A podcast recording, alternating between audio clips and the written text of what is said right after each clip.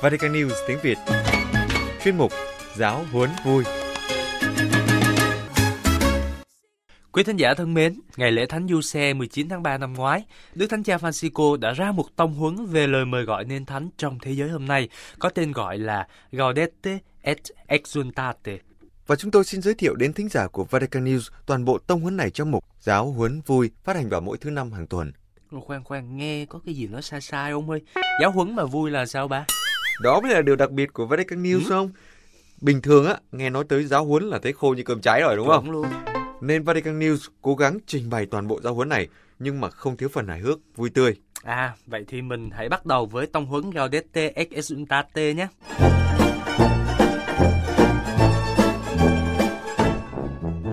Một, hãy vui mừng và hân hoan. Vui vui vui. Yeah, yeah. À, đó là lời Chúa Giêsu nhắc bảo những người bị bắt hại hoặc bị sỉ nhục vì Ngài. Chúa đòi mọi sự của ta và đổi lại, Ngài ban cho ta sự sống thật là hạnh phúc Ngài muốn dành cho ta khi dựng nên ta. Ngài muốn ta phải là những vị thánh, chứ không chỉ hài lòng với một cuộc sống tẻ nhạt và tầm thường. Ngay từ những trang đầu của Kinh Thánh đã có tiếng gọi nên thánh theo nhiều cách khác nhau, chẳng hạn nơi lời Chúa phán với ông Abraham nào. Hãy đi trước mặt ta và hãy nên chọn lành. Ok, vậy là xong số 1 rồi đó các bạn. Tóm lại, number one là Ngài muốn ta phải là những vị thánh, chứ không Đúng mới chỉ rồi. hài lòng với một cuộc sống tẻ nhạt và tầm thường. Không đúng bao giờ tẻ nhạt và tầm thường nha. Vậy là bây giờ mình sẽ qua số 2. Những điều sau đây không phải là một tiểu luận về sự thánh thiện với những định nghĩa và những phân biệt hữu ích để hiểu chủ đề quan trọng này hoặc với những phân tích về các phương tiện thánh hóa. Mục đích khiêm tốn của tôi là Gì ông mà khiêm tốn hả? Ờ, à, không, xin Đức lỗi, Thánh Cha Đức Thánh Cha Francisco. Francisco. à, đó là lặp lại tiếng gọi nên thánh cách thực tế cho thời đại chúng ta với tất cả những rủi ro, thách đố và thuận lợi vì Chúa đã chọn mỗi người trong chúng ta để được nên thánh và chọn lành trước mặt Ngài trong tình yêu. Xong phần mở đầu, quá, Quá nhanh, nhanh, quá, quá nguy nguy hiểm. hiểm. Vào ngay chương 1 nên thánh thôi. Ủa vô chương 1 rồi hả? Ờ, Ok, chương 1 có tên là Tiếng gọi nên thánh, các thánh đang khuyến khích ta và đồng hành với ta. Số 3.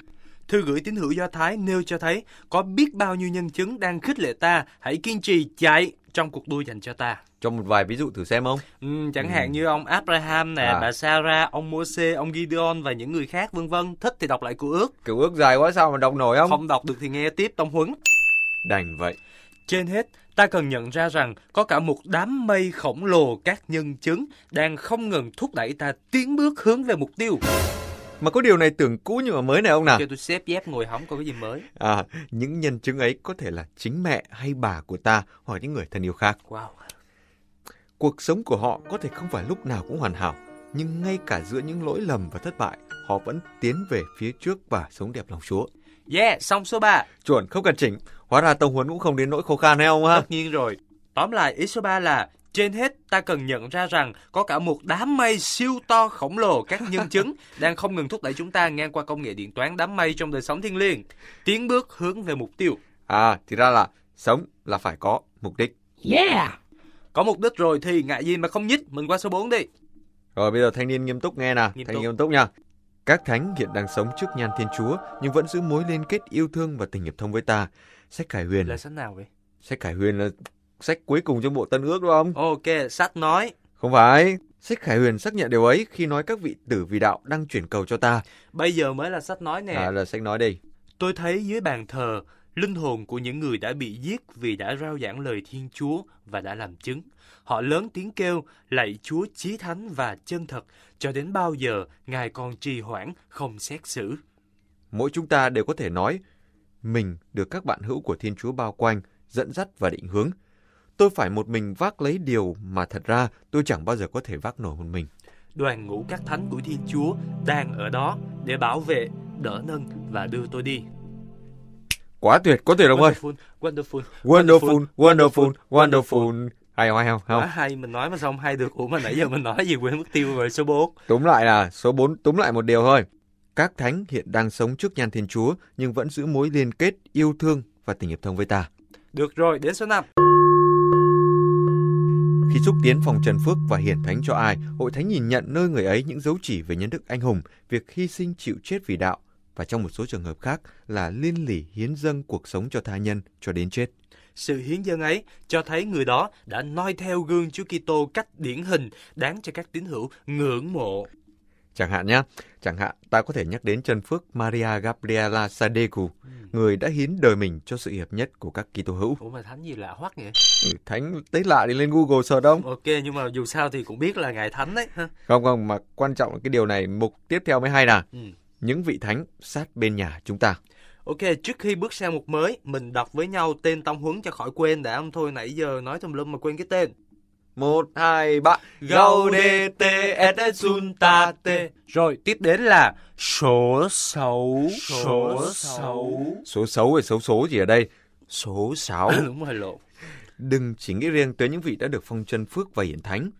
Chúa Thánh Thần tuôn tràn sự thánh thiện khắp dân Chúa là dân tộc thánh thiện và trung tín.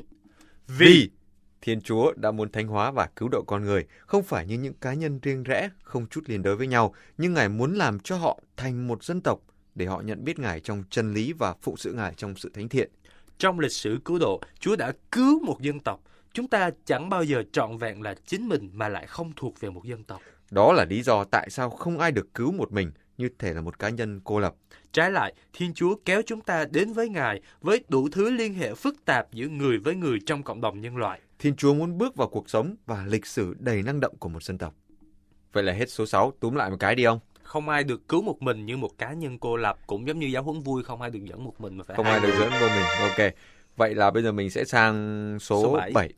Tôi thích chiêm ngưỡng sự thánh thiện trong cuộc sống kiên nhẫn của dân Chúa. Mà là ai ta? Ừ, là những bậc cha mẹ đang nuôi dạy con cái với tình yêu thương bao la, Nơi những người nam nữ đang chăm chỉ làm việc để nuôi sống gia đình. nơi người bệnh tật Nơi các tu sĩ già cả mà lúc nào cũng cười tươi. Ai hi, ai hi. Nơi những cảnh đời hàng ngày đang kiên trì tiến tới như thế, tôi nhìn thấy sự thánh thiện của hội thánh chiến đấu. Rất thường thì đó là một sự thánh thiện được tìm thấy nơi những người sát ngay bên nhà của chúng ta, những người đang sống giữa chúng ta, đang phản ảnh sự hiện diện của Thiên Chúa. Chúng ta có thể gọi họ là tầng lớp trung lưu của sự thánh thiện. Trời ơi, xoắn não, xoắn não. Cái này gọi là không khó vì quá khó. Nhưng mà túm lại rằng chỉ cần nhớ một điều thôi. Số 7. Đúng là có những vị thánh ngay sát bên chúng ta. Tàn tàn. Quý vị vừa nghe đọc tông huấn Gaudete et Exultate từ số 1 đến số... Số 7. Hẹn gặp lại quý vị và các bạn vào thứ năm tuần tới trong mục Giáo huấn vui. Yeah!